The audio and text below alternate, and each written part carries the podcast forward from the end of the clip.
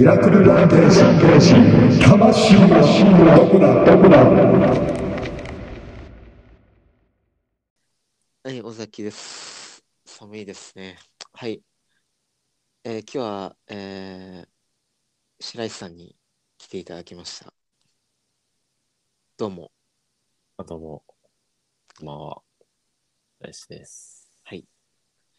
今日は、あのー白石さんをお招きしまして、あのーお悩みを、国民のお悩みを解決しようとはい。いう、をやろうと思います。お悩みのジャンルってななんですか？まあ、悩みの、まあ、ジャンルは、まあ、まあ、いろいろ、いろいろでわかりました。すね。はい。はいまあ、これ一回、あの、私物さんっていう方と、まあ、恋のね、まあ、お悩み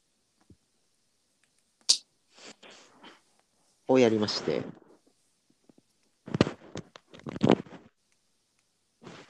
恋のお悩みをやりまして、はい。で、まあ、今回はそういう恋以外のお悩みも、こう、解決していこうかなとあのはい、わかりました。思ってるわけでございます。はい。じゃあ、早速行きましょそうですね。う。えー、匿名さんからのお悩みでございます。友人をランチに誘いました。私はお店に詳しくないし、好き嫌いもないので、どこでもいいよと言いました。そしたら友人が、ジャンルが違う数軒の店を、この中でどこがいいかなと提案してきました。他のお店でもいいけど、気に入ったお店があれば予約しとくよ、と。私は正直どうでもよかったので、どこも美味しそうだね。美味しければどこでもいいよ、と答えました。それから返信がありません。ランチは明日だから困ります。私はどこでもいいと言ってるので、勝手に決めて予約とかして連絡してほしいです。こっちから友人に連絡するべきですかねというお悩みでございます。なるほど。はい。このザキさんどどう思うの？うーん、返信がない。まあ、聞きますよね。ああ。聞くと、その、あの、返信返ってこない子に、うん。もう一回自分から連絡取るっていうことでね。まあ、決まったって。なるほど。うん。これなんで返信来ないと思います？そこなんですよねうん。だからまあ、どこでもいいよって言われてるから、うん。じゃあもうわざわざ、どこでもいいんだから、別にこの店にしたとか言わなくてもいいって思ったのかね。え、違いますわ、これは。あ、違うんですか？これは違います。はっきり言って違いますよ。え、何ですか？これ、相手し質問者の人、はい。私に怒ってますよ、これ。え？だって、自分から誘ったんでしょ？ランチ行こうって誘ったんでしょ？あ、そうで、で、どこでも。もいいって言言うんでね。さ自分から誘っておいて、お店決めてないでしょ、この人は。うん。だから、えー誘われ、そう自分から誘ったのに提案してくんないんだと。まあ、しょうがないから、まあ、ジャンル違う何件か選んで、この中で、どれがいいってことにしようと、向こうは提案してきてくれたわけでしょ？あ、確かに。それに対して、どこでもいいから勝手に選んで予約しとけって言ってるわけよ。あ、本当だわ。こんなんさ、怒るじゃん。ね前から誘ってきたのに、こっちが提案したら、どこでもいいから予約しとけって。確かに。それはなくねって返事しないんですわ。うん。確かにそうだね。そう。これは質問者がちょっとうん。怖いよ。確かにしっかり文章読んだらそうだわ。うん。今、あの、普通に何も考えずに読んだけど、確かに、こいつから誘ってんだ。そう。ま別、別に向こうから誘っても同じことだけど、でもじ、さらにだよね、自分から誘っておいて、うん。全部アテンドしろっていうのは、せめてね、何択で選んでくれたんだからさ、この中だったら何がいいなって、どうでも、何でも、何でもよかったのであれば、うん、せめてね、この辺がいいと思うな。本当だわ。自分から誘っといて、そうよ。向こうからね、決めさし、向こうに決めさせて、そうよ。で、お店をね、ピックアップして、予約まで。どれがいいかなって言ってきてるのに、そもうどこでもいいよ。う。たんだそらないですよ。ああ、それは、ちょっと、ムカつきますね、これは。うん。なんだよってんなるよですね。自分から誘ってるわけじゃないから、向こうもさ、別に、そんな感じだったら俺も別に行かなくてもいいんだようん。っていうことよ。向こうが行きたくて店選んでるわけじゃないから。返。事しないっていうのもありよりね。なので質問者はう、ん謝罪の連絡を入れてください。わかりました。はいじゃあ、他の回答者の意見を聞きましょはい。う。誘ってきたくせに、全部人任せ。私が友人の立場なら、次から主さんと会うのは控えるかな。友達が提案してくれたなら、どれか選べばいいじゃん。なんで主さんが会いたいって言ってるのに何もしないの？いや、これは、まさに、そうですね。言われとるやん。確かにまあやっぱそう思うよね。確かに。そういうことです。自分からランチに誘っておいて、店は相手任せで、何件かピックアップして連絡しても、どれでもいいなんて。そりゃめんどくさいから、こっちからもう連絡したくなくなるよ。でも、やっぱ全体的にまあ、そうよね。そういう意見ですね。そうよね。じゃあまあこれはまあ、はい謝罪をするべき。うん。選んでくれたのにごめんねと。はい。でも予約するところまでしたら、ということですね。謝って。わかりました。はい。それでは、次の質問、いきましょう。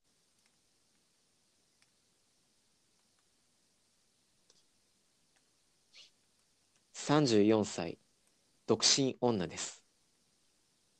人見知りや自信のなさからか、恋愛がことごとくうまくいきません。出会いは紹介やマッチングアプリ、婚活パーティーなど行っているのですが、つながりません。マッチングアプリでは、食事が終わった瞬間に、走って逃げられたこともあります。身なりや容姿は気を使っている方で、それなりかと思います。こないだ、マッチングアプリで出会った方とカフェでお茶をして、その後私から LINE を送り、返信は来るけど質問とかはなし。私から LINE を一度終わらせて、5日後ぐらいに LINE をすると返信はしてくれましたが、2通目以降は1日返信が来ていません。その方は優しそうで穏やかで、私は仲良くなりたいと思ったのですが、お相手はそうじゃないね、そうじゃないのでしょうかね。ここからどうしたらいいの？どうしたら恋愛を始められるのでしょう？もうプライドも自尊心も自己肯定感もなく空虚な気持ちです。私はダメなんだと。仕事は順調だし、友達は少ないけどいる。恋愛だけがうまくいかないのなんでなんだろう？という質問でございます。なるほど。はい。尾崎さんはどう思います？うーん、この、なんかマッチングアプリでは、食事が終わった瞬間に走って逃げられたこともありますっていううんこのなんか走って逃げるってなかなかじゃないですか。走って逃げる。別にどんだけその容姿がタイプじゃなかったとしてもうん。別に食事が終わった瞬間にその走って逃げることなんて別にないじゃないですか。うん。だからな、なん、なんかや、なんかそのやってんじゃないのかなって、なんかこうね、この女性の方が何何かをうんなるほど。逃げられるようなことをなんか、仕事はうん、順調なんだよね。仕事は普通に順調ってことは、そのうんコミュニケーションでなんか異常な人間とかではないはずよね。あの、まあちょっとどういう仕事かわかんないけど。うん。うんで、友達も少ないけどだけ、どまあいるんだよね。うんだしそ普通のコミュニケーションで何かがあるという感じなじゃないのかなと思うし、じすごい自信ない人の自己肯定感低いけど、容姿はそれなりに気を使って、それなりだと思いますっていう自己評価なわけでしょ。うんうんだからまず自うん、自信ないけど、そこはうんそれなりっていうくらいだから、うんそこはひどいわけではないんだよな。で、30歳って年齢はあんま関係ないのかなあの、会ってく、マッチングして会ったりとかもしてるわけだからね。そうですね。うん。まあ、その、この自信のなさから会ってても喋ってて楽しくないとか、そういうことなのかもしれないけど。うん。で、走、走って逃げたはさ。その、と、途中でさ、逃げたのか、それとも、あの、じゃあね、っつって、パーって、あの、あの、行ったのを、駆け足でこう行ったのを、その自己肯定感の低さから、うんえーもしかして、もう急いで帰りたかったのかなっていうのを走って逃げたと表現してるのか、なるほど。食事が終わった瞬間に、終わった瞬間に走って逃げた。だから食事が終わって、まあ、お会計を、そうだよね。でも、食事が、でも、その、終わった瞬間ってことは、食い逃げってこその別れの それはないでしょだって。普通に考えて。食べ終わってパッてなってさ。食べ終わってお会計し、食事が終わった瞬間だから、うん。なんかこう、じゃあまた、なんかお別れ、うんなんかバイバイした後に走って逃げたっていうことではなさそうというか、いや、この人のその表現がうん、多分、もう自信なくて、被害妄想的にそうオーバーに表現してるとしかちょっと思えないね。だって、うん。終わった瞬間ってさ、最後の一口食った瞬間に逃げてるっていう表現じゃん？でも実際、実際絶対さ、あの、お会計はしてるはずでしょ、うん、それはね、もちろん。自分の分だけ会計して逃げるとかじゃないじゃん。だから多分、払ってお店に出るところまでは一緒にいるわけだから、そっからの帰り方が、この人にとってはショックでうん、走って逃げられたっていうふうに言ってるうん、しか思えないけどな。被害もそうね。そうそう。だから異性に対するこの自信のなさと被害妄想が、うんあ、一緒に話してて、つまらないくさせているのかもしれない。あ私なんてもう30で、もうちょっと全然うまくいかなくて、みたいな、もうこう何人目な、マッチして何人目なんですけど、ちょっと前の人ともなんかちょっとうまくいかなくて、みたいな話をするから、向こうも、あの、最初はそんな会う、30代でもマッチしてるわけだから、そこ気にしてないのに、うんあこの人ちょっと、えーなんかすごいマイナス思考なのか自信ないんだろうけど、みたいな感じで怖がっちゃうんじゃないかなっていう気がするけど、ねなるほど。ものすごい自信ない文章じゃない？確かに。話自虐しうんそうそうそうそう。で、優しい彼は、あの、マッチした人は、返写信してくれるけど、やりとりが面白くないから、すごいこう、マイナスな感じだから、うんやりとり連続してする気力がね、こうないって言ってしまうということなんじゃないかなって気はするけど。うんなるほどね。いや、ちょっと自虐が過ぎるというか、そう。自虐が過ぎる。じゃないかなと思いますけど。どうなんだろう。じゃあ他の人のちょっと意見気になるね。ちょっと他の回答者の意見聞きましょう。うん。結局、容姿が好みじゃなかったんですよ。日本人男性だよ。という意見。そして、えーまず見た目を磨く。男性も参加できそうな趣味を持つ。趣味のサークルに入る。ではどうでしょうか？私は恋愛の場合、まずと、まずは友達にならないと発展しないですね。高校時代から男性にずっと縁がありますが、やっぱり見た目も大事。可愛くなくても見た目を可愛らしくは大切です。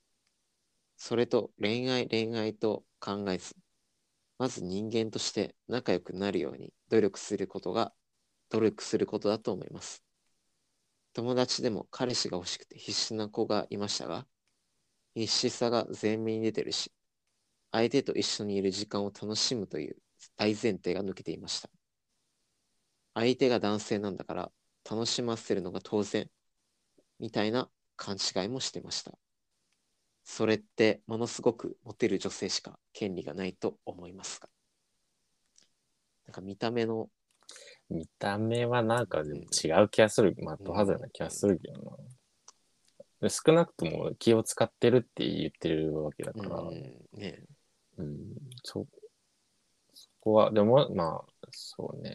もし見た目がそれならさ、うん、友達にアドバイスもらうとかあるかもしれないけどう、んなんか全体的に、あれだね、マッチングアプリに対するうんちょっと否定的な雰囲気を感じるね。そうですね。うん結婚相談所がいいですよっていう意見もありますけど。あ結婚したいんだっけ、この人は。うーん、まあでも、恋人を作りたいっていう。恋人作りたいし、まあでも結婚も年齢的にしたいんじゃないですかね。なるほど。うん、うん、まあまあ、でももしその、なん、なんだっけ、人見知りでみたいな話があったから、うん、まあ、それで言うならマッチングアプリよりももしかしたらそういう趣味のサークルとかで知り合いからの方がもしかしたら合ってるのかもしれんけどね。うん、ちょっと自信のないのがちょっと原因な気もするわけ。うん、確かにね。そううんそうそう。まあ、ちょっとこじらせそうかもしれない。そうそうね。うん、まあ、まあ、解決と、まあ、もっと自信持ってっていう。うん。か、やっぱそのマッチングアプリの連敗が、うんあの、どんどんその自己肯定感を下げてるから、やっぱりと、もうそうね、別のアプローチを、ね、考えた方がいいかもしれない。その友達と一緒にうん趣味のサークル入るっていうのは、まあ、悪くはないのかもしれないけどね。うん。やっぱり1対 ,1 対1はちょっと結構、うん個人の戦力がうんものを言ってくるきそう、きそうだから。ちょっと削れたプライドを取り戻してほしいですね、どっかでね。そうですね。はい。次の質問。性格の悪い、少し妬みっぽい内容になってしまいます。他に吐き出せる場がないので、情けないのを承知で、ここに書きました。婚活中の33歳女性です。重いアレルギーと仕事の関係で髪も染められず、メイクもうっすらしかできません。なので見た目は地味だと自覚しています。もともと太っていたので、必死でダイエットして、1年で70キロから50キロまで減らしました。ですが、結婚相談所でも、マッチングアプリでも、変な男性しか寄ってこず、せっかくダイエットしたのに、全く出会いにつながりません。一方で私と同じくらい太っていた友達がいたのですが、婚活を始めて数ヶ月で出会いがあり、すんなり結婚してしまいました。引っ越し前に旦那さんを紹介されましたが、すごくハンサムな優しそうな方で、友達ベタ惚れという感じで、話してる時も旦那さんがずっと友達のことを優しい目で見ているので、お祝いしながら内心泣くのをこらえていました。正直、悔しくて。今でも年賀状を交換していますが、友達から届くと、幸せにやってるんだろうな、と考えてしまって辛いです。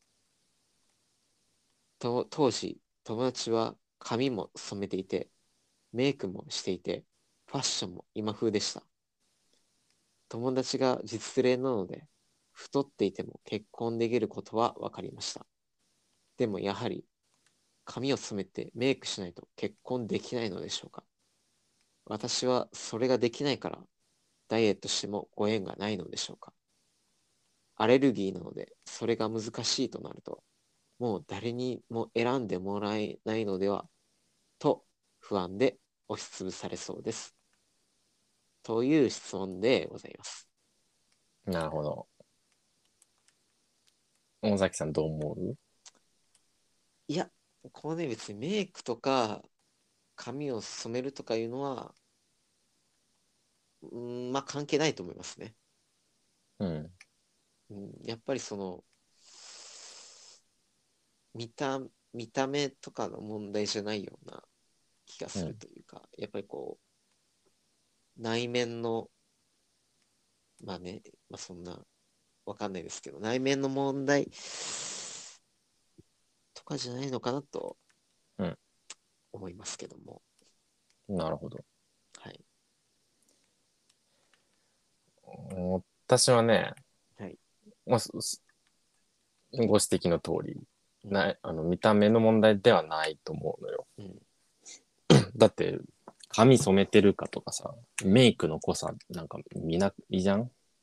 まあそんな。そうですね、別にそんなに。はい。すごい地味な人でも魅力ある人いるでしょ？そのうん。顔が別に超美人じゃなくても。で太ってるかどうかはまあ好みあるだろうけど、まあ、実際うん友達はねそれで結婚できたわけですし。うん。となりますとですね、うん。おもう書いてあると思う。うん。あの質問文に、うん。この人別にマッチングしないわけじゃないのよ。うん。変な人しかマッチングしないって言ってるわけ。確かにね。たただ単にね、うん。彼女のあの理想が高すぎるだけなんだとう思う、ん。あのマッチングするところまではさあの、プロフィールの文章と写真だけじゃんだから多分友達と自分はほぼ同じ条件でマッチングしてるわけよ相手もね、そんな年齢一緒でしょ自分と友達は、うん。だから同じようにマッチングしてるわけよ。そっから、あの、マッチしては合うかどうかはさ、あとは自分の選択じゃん。うんだから、すプロフィールとか写真の時点で、そう、いい人切っちゃってるのか、うん。あるいは会って、あの、話す段階で、うん。ももうちょっとその自分のハードル下げたらさ、うん。もっとうまくいくかもしれないのに、うん。多分理想が高すぎて、うん。私は、ま、あの結婚できないみたいになってるだけな気がする。いや寄ってくる人のマッチして、なんていうの、いいねしてくる人は多分彼女と変わんないはずだから、うん。そうは。うん。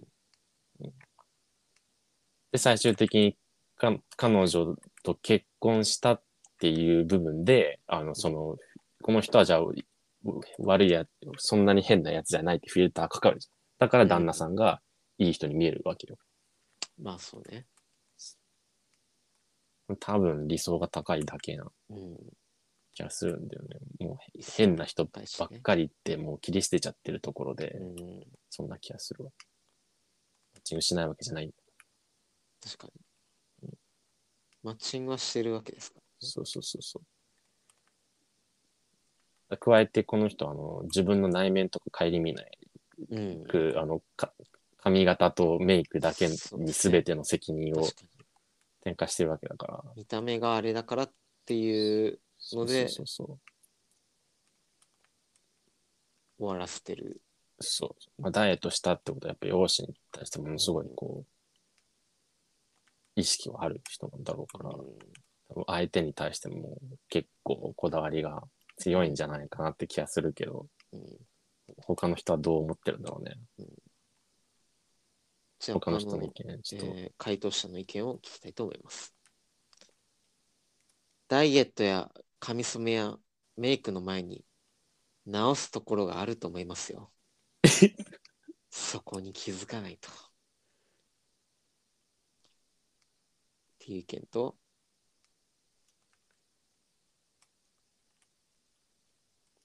多分卑屈になってると。それは顔や表に出る性格に出てしまうかな。ダイエット頑張ったのですから、メイクなどは関係ないんですよ。私は39歳ですが、ここまでノーメイクです。けど、なぜか男性からの声で付き合ってきましたね。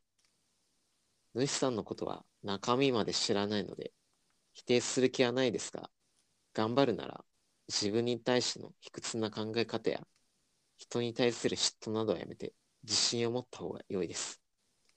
自己肯定感、明るさ、優しさ。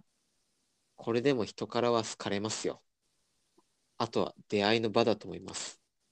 見た目じゃないんで、頑張って。という。うーんまあ彼女はなんか、あの、理想の高さを言う人はあんまりいなかったね。うん、まあそうですね。なるほどねにならないで、みたいうん。私はちょっと理想が高いんじゃないかなと思うけどね。ちょっと。はい。はい。それでは次の悩みいきましょう。公立高校に通う高校1年生です。クラスでめちゃくちゃ孤立しています。死ぬほど嫌われています。話しかけても無視されるし、グループを作るとなると絶対余ります。普通に反応してくれるのは2、3人くらいの異性だけです。私は持病持ちでできないことが多いです。掃除とか他にもいろいろあるんですけど、私が面倒事をサボっているように見えるんでしょう。原因はそれです。正直、学校に通うのがしんどいです。無視されるのが怖くて、性格も引っ込み思案になってしまいました。学校を辞めて通信制も考えています。ですが、先生たちがめちゃくちゃいい人なんです。公立高校なのに、放課後に授業がわからないところを1時間ほどかかっても熱心に教えてくれたり、体調が悪くもないのに、休んだ次の日にわざわざ要点をまとめたプリントを持ってきてくれたり、こんないい先生方がいる学校は他にありませんよね。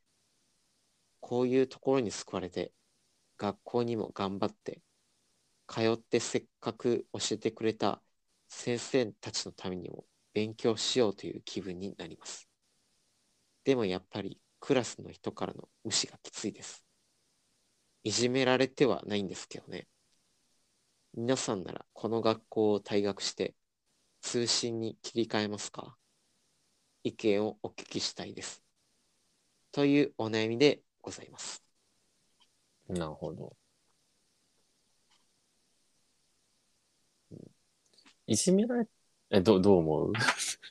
いじめられてはないんですけどねって言ってるけど、え、でも無視されてるんでしょ？と本人は感じてるみたいですね。うーん、でも話しかけても無視されるしってことは、まあ、まあ、これだけね、見ると、やっぱいじめられ、え話しかけても無視されるって書いてあった？うん、最初の方に話しかけても無視されるし、グループを作るとなると絶対余ります。普普通でも、この普通に反応してくれるのは2、3人くらいの異性だけです。こういうことか。まあこの人は、どっちなの？男性？どっちなんだろうね。かちょっとわかんないですけど、まあ、持病持ちと、うーん、話しかけても無視される？自分から話しかけてないんだったら、まあわかるんだけど、話しかけて無視される？うん、うーん。グループを作ると余る。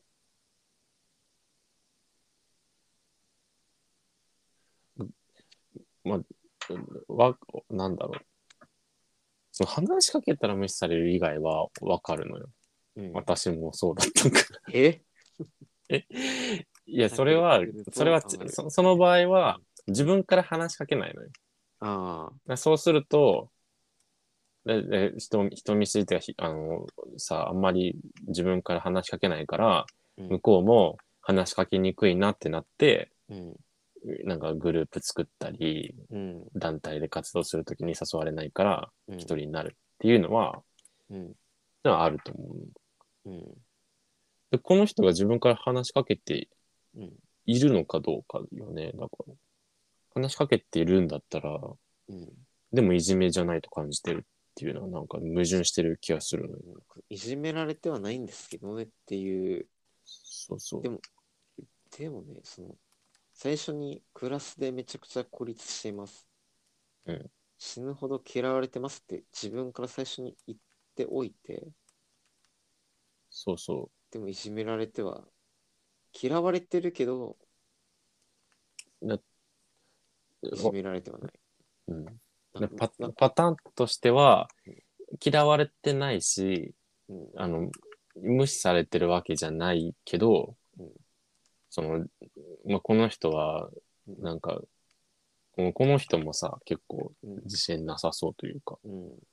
あの無視されるのは怖いっていう言うでしょ、うん。だから挨拶したりあの話しかけたりする時のうん。声が小さかったりして、うん。あの反反応がもらえなかったっていうのが、うん。そのそれがトラウマになってもう話自分からも話しかけないみたいになっててうん。っていうそのスパイラルで無視されるうん。と思い込んでるんだとしたらっていうのはあり得るけどね。まあ、でもこの人の中で、その無視は、まあ、いじめの、いじめに入ってないのかな。そうだから積極的な無視じゃないからうん。あのいじめじゃないと感じてるのかなと思う。ううんん。まあ反応してくれる人もいるわけいるわけでしょ？だから自分が話しかけてないとかじゃないのかなっていう気もするけども、ちゃんだ大体さあの嫌われてる理由はこれですっていうのはさ、うん学生の、うんほとんど間違ってることが多いですよ。うん。そんな、そんな風に思ってないって言われることが多いから、あの、持病でサボってると思われてるっていうのは、別にそんなことないのかもしれない。そう。だからやっぱ、この人もやっぱちょっと、まあ考えすぎというか、そうそうそう。この前ね、私、学生の時のね、同窓会行ったのよ。そそしたらね、私をいじめた奴らがね、もういっぱいいたのよ。あの、って思って、で、こっちはさ、もうそれでさ、卑屈になると同時にさ、うん。あの、久しぶりに会ったから、何かしらの復習をしてやろうと思うわけ。だからさ、そう、あ久し向こうがね、会ったら、お、久しぶりって話しかけてくれるんだよ。でその時に、うんいや、でもさ、実際中学の時仲良くなかったもんなとか、うん俺あの時お前のこと嫌いだったからって言ったの。え？そしたら、いや、今だったら言えると思って。うん。そしたら、え、なんでだよ？俺は全然そんな風に思ってなかったよって言うわけよ。うん。だって全然なんかさ、話しかけてもさ、こういう感じだったしさ、体育の授業の時、うん。あの、し、あの、白石くんが出たらい負けるから、お前、休めよ、みたいな。そういう態度取ったじゃん。うん。え、そうだっけ？みたいな感じの反応なわけ。やっぱね、いじめた側は覚えてないんだよ。だから、そう、嫌だ嫌ってたらさ、印象に残るじうん。あいつ苦手だからで。だだだし、俺も呼ばれないと思うね。そういう同窓会あったとしても。うん。でそういうことじゃないから、うん。でなんか、なんか思い違いがあるんじゃないかなと、両方に。別に無視されてるわけじゃなくて、うん。もう、おとなしくて静かだから向こうも声かけにくいみたいなね。ね。まあ、確かに、そうそう。でた言われたもんね。とお前当時全然喋んなかったじゃん、みたいな。うん。言われたから。そうそうそうそ。そうういったその本村弁護士時代の？そうそう、本村弁護士時代の話してて、で、で、集まってのはさ、同窓会来るようなさ、人たちだからさ、フィッシャーズのさ、メンバーとかさ出、た。そう、もうもう来てたわけよ。うん。でも今、あの、なんだっけ、C 社のお店で、あの、うんて店舗何店舗かと棚開いてますみたいな、そういうさ、うんそれなんかマリファナやってそうな見た目のやつとかもいたわけ。で、ダンサーやってるとかさ、うわ。あの歌手活動やってるとか、そういうのがいっぱい来てて、うん。で、ヤンキー、元ヤンキーみたいなのいっぱい来てたけど、うん。あの、そんな風に思ってなかったよとかさ、うん。お前が喋んなかっただけじゃんって言われたから、うん。で私は当時はこの質問者みたいに、うんあそ俺らスクールカーストの下だっしょ、みたいうん。なず。ずっとマスクつけてるからうん。嫌われてんだって思ってたけど、うん。うん。ただの勝手なうん。思い過ごしだったんで、ねその可能性もあるかもしれないけどね。まあ。でもそのね、やっぱこう、思い違いだったって分かったとしても、やっぱこっからのね、その巻き返し、うん。まあ、こっからね、あ、じゃあ、あ自分の思い込みだったんだってなって、じゃあ、そうね。明るくいこうって言っても、まあ、できない。そうね。現状どうかっていうよりか、その、この質問者の、この、うん。何？そ相談したいことはそっちじゃないもんな。あの、今、今辛いのをうん。どう、どうしした方がいいかた、やめた方がいいか、みたいな話でしょ？ね通信に切り替えます。はいはいはいはい。うん、でも、うん、まあでも、いや無、視では、うん。無視ではないっていうの、もしこれが無視ではないっていうのが、うん自分の思い込みで無視ではないんだって分かったら、なんか、うんまだ、ね、やれそう、やれそうな気もそうだね。するけど。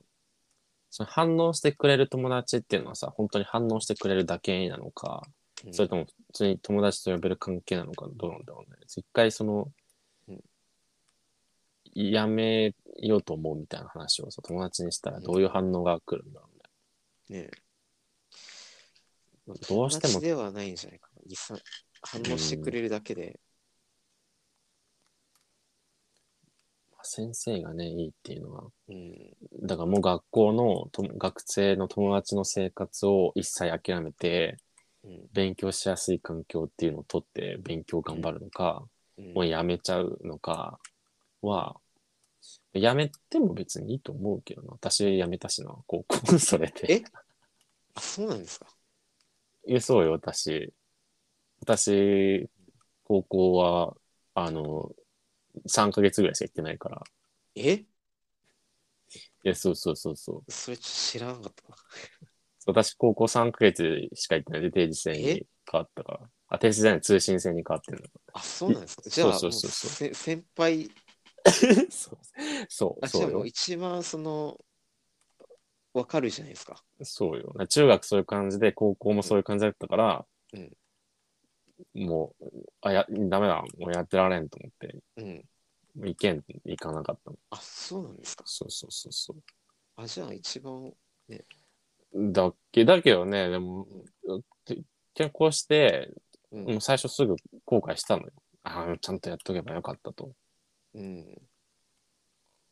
思ったの。そう行った先の通信制の高校がさ、中学校の勉強してるからさ、中学レベルの勉強してるからと思ったけど、うん。でもほら、そういうところはそういう人たちが集まるじゃんうん。だからそっちはそっちで友達はできるから、うん。もしかしたらそっちの方が、この質問者の人にはそういう友達合ってるのかもしれないけどね、その定時通定時とか通信行ってる人の方がうんうんうん話し合うのかもしれない。なるほどね。別にその後の進路は自分のあれ頑張りによって全然大学とかも行けるから。うん。辛いんだったらそっちに行ってで進路は別で自分で勉強すればいい,、うん。いいわけだから。友達関係だったらやめてもいいかもしれないね。ね。まあ、確かにその辛い状況にずっといいるとね、うんそうよしんどいだけだから。うんそれでもう3年間全部黒歴史になっちゃうのはねもったいないからね、うん。なるほど。じゃあ、うん、まあ、やめましょ環境を変えてみるのもいいかもしれない後になってそう自分の状況冷静になってあそんなことなかったなって思えるかもしれないしう。うん。まあ、環境を変えるっていうのは大事ですね。うん。いいんじゃないでしょうか。ではまあ、じゃあそろそろ、じゃあ最後の。えーあ、え今の、今の他の人のあれはないの？ああ、そうか、他の人か。気になるけど。えーっと、他の人のお悩みは、もったいないから学校には通って、息子も修 修学旅行先で周りとはぐれて一人で回ってたけど気にしてないようです。私の方が心配になるけど、野郎はそんなものくらいに思ってたらどうでしょう。これはな、それは、おそう、お前のねがガキはそういうふ太い野郎だったってだけだろ。それか、いや、でもね、そう気にしてないようですって、自分、こ、この人が思ってるだけで、ね、本人は、いや、うんいや気にしないよって言ってるだけで、そう、そうかもししてれないし。ると思うけどな。そうかもしれないし。少なくともこの質問者はそういう子じゃないから。うん。気にしちゃう子だから質問してきてるわけだ。そんなにいい先生と思える人たちなら、あなたのその悩みを相談してみたら、ああ、それはいいのかもしれないね。持病のことだけが原因なら、きちんとクラスメイトに話せば、周りも変わると思いますよ。持病は、なんか違うよね。うん、違うと思うね。じまあ、先生に言うのはありかもしれない。相談しやすいのであれば。まあ、そんな感じの、あれですね。なるほどね。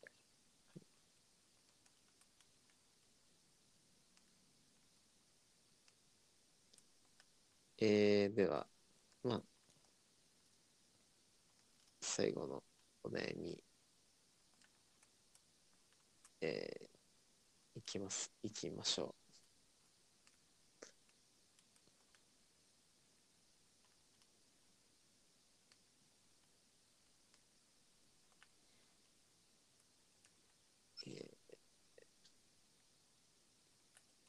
どうしようかな。じ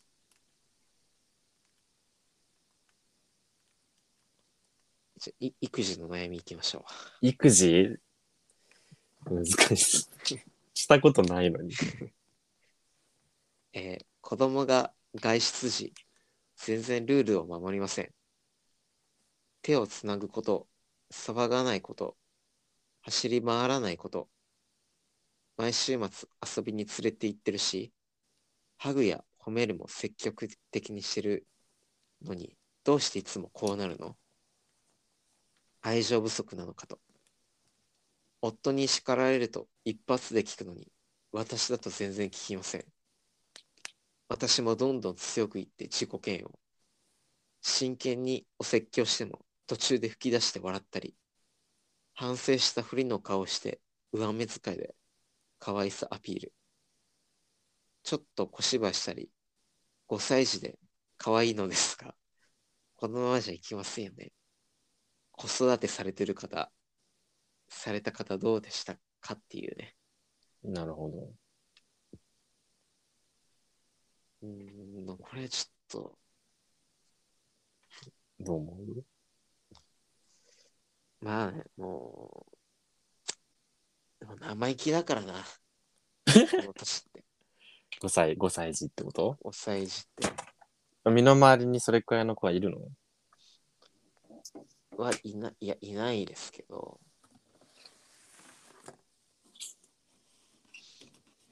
え、まあでも5歳児ってそういうもんなのではないの、全然普通じゃない？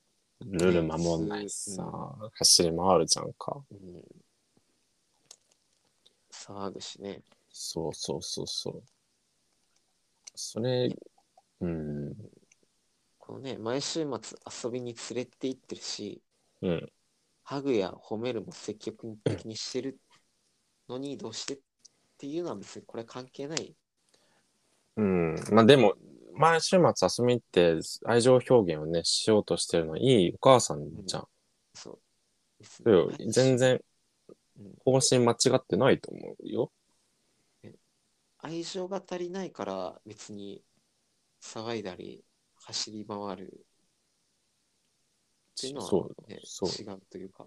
そうな子供はそのコントロールできないからさ、それは気づいたタイミングでうん教育しようとするのはいいと思うけど、うんそのね、従順な5歳児は怖いでしょ確かに。ね、別に。う。ねオーメンみたいじゃん。ダミアン君みたいな。全然走り回ったりするな。うん小5歳児 ?5 歳児？小？ああ、小1年生だね、小学校。いや、5歳児はまだ幼小稚園。幼年長さんか1歳児ぐらいで、私、早生まれだから5歳の時なんで、1年生とか。やっぱね、生意気なんですよ。うん、そうね。うんで、叱られて、お母さんのためにやハグしようとかそういうふうにやるから、しね、なんとかこう理性的に言って聞かせようとして、うん。でわ笑っちゃうんでしょ、ううんん、かわいいじゃんか。ね、ねえ、いいんじゃない？愛情不足ではないです。ないよ。ただ単純にその、やそういうものというか、そうだからもう騒がれたくないなら、もう、ね。ん？騒いでほしくないんだったら、もうん。もう？う、そのまあ、一回ぶん殴る。そうそうねそう恐恐怖を与え、を与えるしかないじゃないですか。お父さんが言ったらね、言うこと聞くわけでしょ？お父さんが、この暴力親父なのか わかんないけど、わかんないけど、だったら、り両親ともなんかそう怒って、なめら、お母さん舐められるとかだったら、それはお母さん辛いだろうから、うん。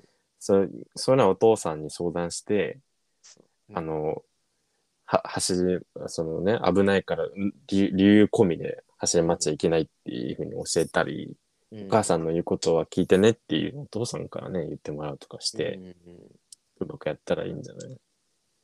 いや、でも聞かないですよ。うん、まあ、小5ね、5歳はね、うん、だから、だんだん、だんだんね。うん、だんだん良くなっていくから、大丈夫じゃない？別に5歳児で走り回るのはもう普通ですか？大丈夫、大丈夫っていうね。大丈夫。いいお母さんだと思いますわ。だってね、ハグして、愛情表現しようって努力してるんでしょいいお母さんじじゃあ、他の、えー方の、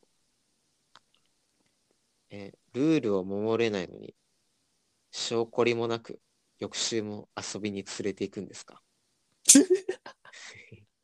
えこれは。いいだろ。なんだこれ。言うこと聞かねえガキは遊びに連れて行くなっ連れて。くなっていうこと？言うこと聞くようになってから出歩かせろってこと？っていうことですね。怖いよ。なんだ、ちょっと。えー、まるまる、えー、まるまるくんが車にひかれちゃうかもしれなくて危険だし、うるさくて迷惑かけちゃうかもしれないから、遊びには連れて行けないよって言って、本当に連れて行かないといいと思います。すると、おそらくお子さんは行きたいと言いますから、じゃあ危険じゃないように、迷惑かけないように行くにはどうしたらいい？って聞いて、お子さん自身にルールをちゃんと言わせると定着しやすいんじゃないかなと思います。ああと手はお母さんの方からしっかりつないであげてればいいと思います。そうしたらはな走り回るの無理ですよね。これはそうなんじゃないかな。これ良くない？確かに。いいじゃないですか。これ、これ採用。うん。これいいわ。でもそ手はね、お母さんの方からしっかりつなぐっていうのはね、いいよね。スってでも子供だって目線低いから、スってどっか行っちゃったりするしね。いいと思います。まあ、あとなんか紐でつなぐとかね。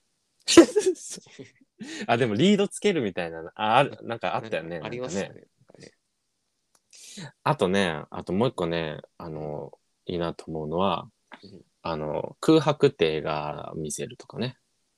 あのぼ冒頭であの走り回ってるたあの女の子がトラックにひかれるシーンがあるじゃない、あ外であとバーって飛び出したり走ったりしたら危ないよっていうのがさ、空白見たらさ、あ空白だ。あ、空白ね。空白空白。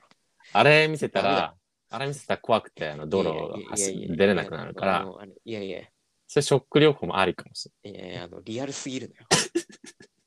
空白のあの、惹かれるシーン。ない。あれ見たら、あの、道路を不意に飛び出すのは危ないっていうのも子供でもわかるし、あと万引きしちゃダメだよっていうのも、もう痛いほどわかるから、うん空白見せるのおすすめですね。ねえ、まず外出れないから。あ の小さい子があれ見たら。外出ることがもそうできなくなるから。外って食えんだよっていうのをちゃんと分からすっていう、うんそういうのはありかもし分からせすぎだから。れない。うん、そういうのはありかもしれないですね。えー、いや、でも最初のね、うちは守ると思うけど、やっぱだんだんね、どうかな。最初は、うまあん。ガキでもね、守ると思うけど、でも、所詮ガキだからね、そう。どうせまたうるさくなると思うけど。まずちっちゃい子の、ちっちゃいうちはそれはしょうがないとして、それがは、あの、なんだろう、中学とか高校になるまでに、うん、そういうのは恥ずかしいことだとうん。いうふうに思えるように教育したらいいわけじゃん？でそうそれをどういうふうにしたらいいしたらいいかよね。今は、今、そう他の人は回答したみたいに、うん。こう、危ないからダメよってって手をしっかり握るとかでいいと思うんうんだけど、そうね。そう。空白ありだと思うんだよな。空白はダメだよ。え、映画いっぱい見たらさ、あの、倫理観育つじゃん？あの、うんこういうことしたらこんなひどい目に遭うとかさ。まあね。そうそうそうそう。空白はちょっとあの、すごいからあれ。あんな、あんなリアルな光るし、初めて見た。そうそうそうそう。あれもう絶対もう一発で道路飛び出さなくなるから、あれ見たら。でうん。いや、それはね。いや、うん確かに。しょ？まあすごい印象には残るけど、これでしょ？あんあんな歴史見たことない。あんなリアルな歴史。おーそう。俺はもうそう思う。でうんす。それ、それです。うん。で、あの、この回答者の人は、あの、子供と一緒に空白を見ることがおすすめです。空白を、まあ、空白、まあじゃあ、まあ、空白見た、まあ見ますか。はい。空白見ましょう。はい。はい。はい、ということでね、えー、今回はその白石さんをお招きして、えーお悩みを解決してきました。はい。はい。まあ、またね、あのーまあ、いろいろそう、そうね。悩みのるつぼ的にこう、私物さんとこ日本柱でこう、はい。やりやりたい。はい。あの、ミラクルランゲージはこれからお悩み番組として あのやっていきますので。はい。はい。じゃあ、お願いします。はい。ありがとうございました。ありがとうございました。